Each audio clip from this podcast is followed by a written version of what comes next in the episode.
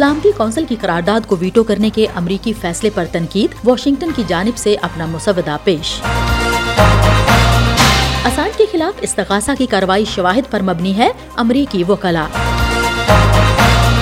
بھارت میں کسانوں کا احتجاج جاری، پولیس کی جانب سے آنسو گیس کا استعمال۔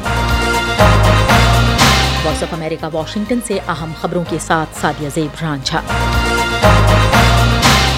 خبردار کیا ہے کہ غزہ میں فوری جنگ بندی کا مطالبہ کرنے والی سلامتی کونسل کی قرارداد کو ویٹو کرنے کے امریکی فیصلے نے تنازع کو اور بھی خطرناک صورتحال میں دھکیل دیا ہے۔ واشنگٹن نے منگل کے روز الجزائر کی جانب سے تیار کی گئی اقوام متحدہ کی سلامتی کونسل کی قرارداد کو ویٹو کر دیا، جس میں غزہ میں فوری طور پر انسانی بنیادوں پر جنگ بندی اور سات اکتوبر کے حملوں میں اغوا کیے گئے تمام یرغمالوں کی غیر مشروط رہائی کا مطالبہ کیا گیا تھا۔ واشنگٹن نے اس بار اپنا مسودہ پیش کیا، جس میں اسرائیل اور حماس کے درمیان یرغمالوں کے معاہدے کے بعد عارضی جنگ بندی کا مطالبہ کیا گیا ہے، جبکہ رفا میں شہری تحفظ کے بغیر اسرائیلی زمینی حملے کو مسترد کر دیا گیا ہے۔ اقوام متحدہ میں واشنگٹن کی سفیر لنڈا تھامس گرین فیلڈ نے ووٹ کو خام خیالی اور غیر ذمہ دارانہ قرار دیا، کیونکہ اس سے غزہ میں یرغمالوں کی رہائی کے لیے مذاکرات خطرے میں پڑ سکتے ہیں۔ یہ وائس آف امریکہ ہے۔ آپ ہمارے پروگرام فیس بک پر بھی براہ راست دیکھ سکتے ہیں۔ پتا ہے Facebook dot com slash V O A Urdu.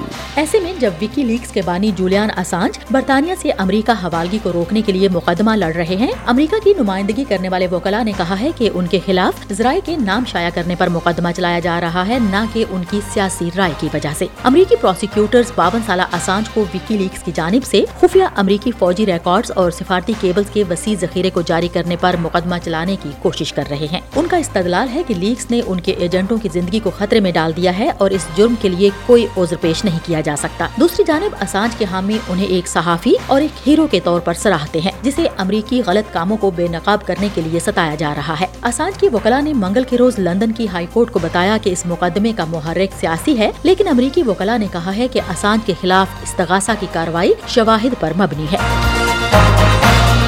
Bharat میں پولیس نے بدھ کے روز ان ہزاروں بھارتی کسانوں پر آنسو گیس فائر کی، جنہوں نے حکومت کے ساتھ مذاکرات میں تعطل ختم کرنے میں ناکامی کے بعد نئی دلی کی جانب مارچ دوبارہ شروع کیا۔ یہ مظاہرے بھارت میں ایک اہم وقت پر کیے جا رہے ہیں، جہاں آنے والے مہینوں میں قومی انتخابات ہونے والے ہیں اور وزیر اعظم نریندر مودی کی پارٹی کے مسلسل تیسری بار اقتدار میں آنے کی توقع ہے۔ کسانوں نے گزشتہ ہفتے احتجاج شروع کیا، لیکن انہیں دارالحکومت سے تقریباً دو سو کلو میٹر دور روک دیا گیا۔ حکام احتجاج پر قابو پانے کے لیے تیار ہیں۔ اس بار حکام نے نئی دلی کی شاہراہوں کو سیمنٹ کے بلاکس، دھاتی کنٹینرز اور خاردار تاروں سے بند کر دیا ہے تاکہ کسانوں کو داخل ہونے سے روکا جا سکے۔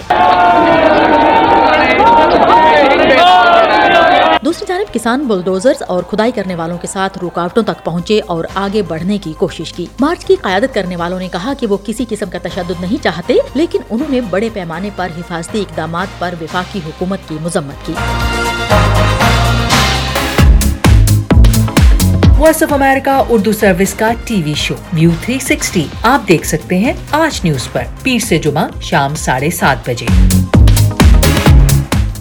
آئیفل ٹاور آج مسلسل تیسرے دن بھی سیاحوں کے لیے بند رہا۔ عملہ ٹاور کی ناکافی مالی اعانت پر ہڑتال جاری رکھے ہوئے ہے، جس کا آغاز پیر کو ہوا۔ یونینز کا کہنا ہے کہ ٹاور کے لیے سرمایہ کاری ناکافی ہے۔ ٹاور کے آپریٹرز نے ٹکٹ ہولڈرز کو مشورہ دیا ہے کہ وہ آنے سے پہلے اس کی ویب سائٹ چیک کر لیں یا اپنا دورہ ملتوی کر دیں۔ ای ٹکٹ ہولڈر سے کہا گیا ہے کہ وہ مزید معلومات کے لیے اپنے ای میل چیک کریں۔ آپریٹرز نے کہا کہ ٹکٹ ہولڈرز کو معاوضہ دیا جائے گا۔ دو ماہ کے اندر آئیفل ٹاور پر یہ دوسری ہڑتال ہے۔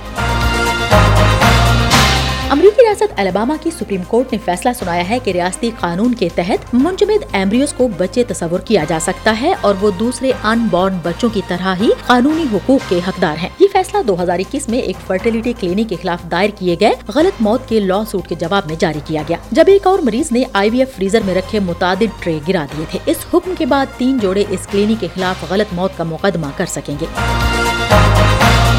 مزید خبروں اور اپڈیٹس کے لیے وزٹ کیجیے ہمارے social media handles V O A Urdu اور ہماری website Urdu V O A dot com Voice of America Washington کی اردو سروس سے خبروں کا یہ بلٹن اب ختم ہوتا ہے۔ میں ہوں سادیہ زبران جھا اور ایڈیٹر تھیں بہجت جلانی